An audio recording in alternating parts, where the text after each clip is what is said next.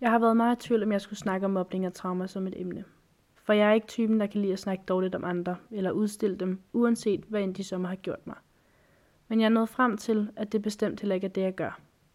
Så jeg vælger at lave dette for min egen skyld, og for dem, der måske har oplevet noget lignende. Jeg vælger at dele min side af historien, hvad jeg har følt, og hvad jeg føler om det. For det har været en kæmpe del af mit liv at blive mobbet og få traumer. Selvom det stadig er noget, der påvirker mit liv i små grader, og sikkert også er noget, der vil hænge ved meget længe, så har jeg de sidste måneder virkelig taget hånd om mig selv og begravet den magt, det havde over mit liv.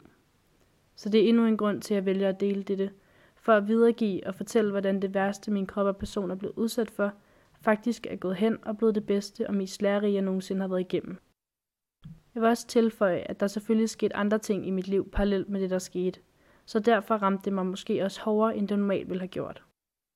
Jeg håber dog, folk vil tage godt imod det, og ikke ser det som en udstilling eller på anden vis negativ måde. Jeg er, som min psykolog fremlagde blevet udsat for mobning og fået traumer. Et trauma, der havde mange ansigter, og det tog mig lang tid at forstå, at det, jeg var blevet udsat for, blev betegnet som voksenmobning.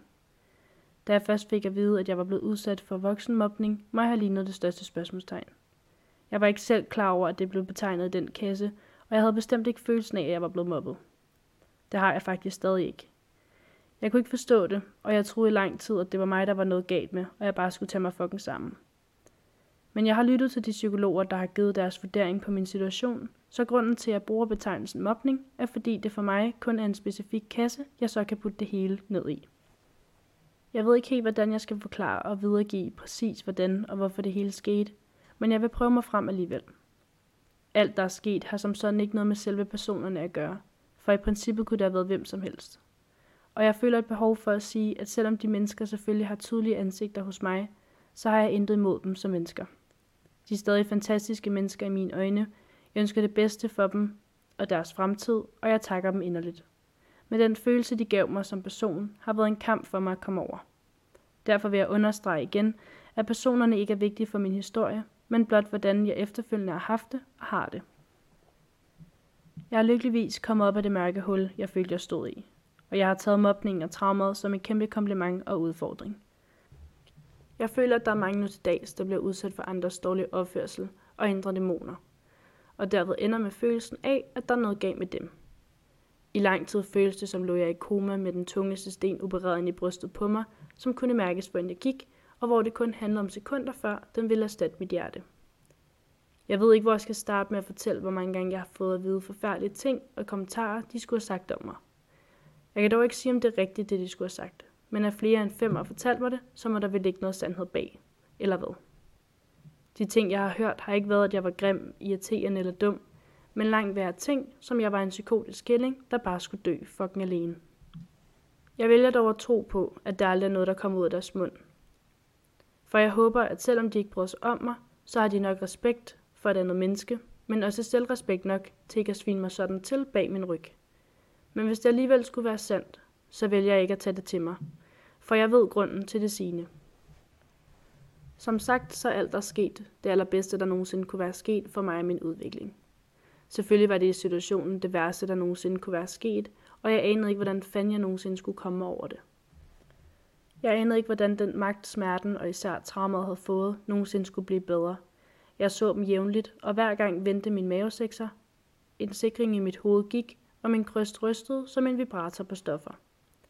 Jeg følte aldrig, det ville blive bedre, og jeg havde næsten også opgivet håbet på, at det ville. Men som jeg nævnte i mit første afsnit, så kan folk være skyld i din smerte, men de står ikke til ansvar for den, og det tog mig lang tid at indse. Jeg troede i en lang periode, at jeg kun ville hele og blive glad igen, hvis jeg fik den forklaring, jeg så brændende følte, jeg fortjent, eller den sidrende anerkendelse ved en troværdig undskyldning. Men sådan fungerer det ikke. Ikke alle mennesker kan se eller erkende deres fejl, og nogle mennesker kan bare ikke se skoven, for alle de bare træer. Men sådan er det bare. Det er hverken noget du eller andre kan ændre på. Jeg vil ikke sige, at mobningen og traumer har gjort mig stærkere, men det har hjulpet mig til at gøre mig selv stærkere. Jeg har overvundet det på egen hånd, og selvom jeg har haft personer i mit liv sige, at det var ingenting, så er det ikke ledet i min krop. Ingen kan fortælle dig, at det du føler, mærker eller synes er fucking forkert.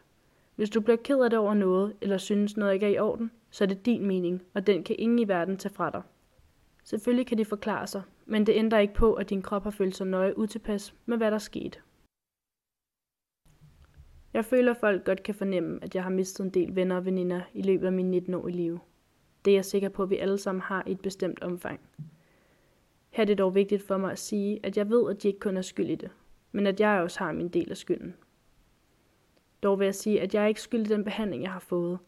Ingen fortjener at blive svinet til, mobbet eller lignende, uanset hvor irriterende eller dum folk så end må synes en person er. Jeg er blevet et menneske, der passer rigtig meget på mig selv, og jeg har fået lidt for nemt ved at skubbe folk væk, hvis de kommer lidt for tæt på.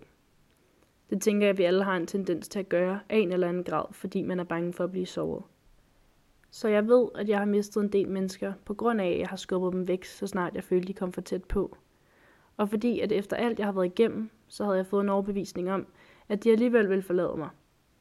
Og fordi jeg var bange for følelsen af, at jeg ikke var nok til at blive holdt fast i. Men jeg synes som sådan heller ikke, at det handler om skyld. Det handler ikke om at kunne sige, jamen jeg har kørt dig rundt 10 gange, og du kun to, så nu er det altså din tur. For mig handler det ikke om at give skyld til folk, jeg har mistet, eller det, at de er gået ud af døren. Det handler bare om, at jeg har taget det alt for fucking personligt, og jeg har siddet med følelsen af, at jeg aldrig var nok for folk. Men det står jeg til ansvar for at ændre på, for jeg ved, at jeg er nok. Det er bare ikke alle, man klinger med, og sådan er livet. Jeg lover dig for, at jeg har overvejet, om jeg bare skulle fucking synke ned på deres niveau og give dem deres egen medicin. Dog blev det aldrig til mere end en tanke. Jeg ved med mig selv, at jeg aldrig har sagt det mindste nedladende ord om dem, eller gjort dem noget, hvilket de også selv har bekræftet mig i. Selvom det føles fucking unfair, så lover jeg, at den bedste medicin er at vise dem, hvor fucking stærkt det har gjort dig. At de aldrig kan få dig ned med nakken. Så lov mig en ting, at hvis folk prøver at vælte dig, jamen så rejs dig op og tak dem. Så skal du se nogle spørgsmålstegn, når de ikke får den reaktion, de ellers troede, de ville få. Brug det som motivation til at gøre det, du troede var umuligt. Dette var part 1 af femte afsnit på min podcast, Livet som en omvandrende garnnøgle.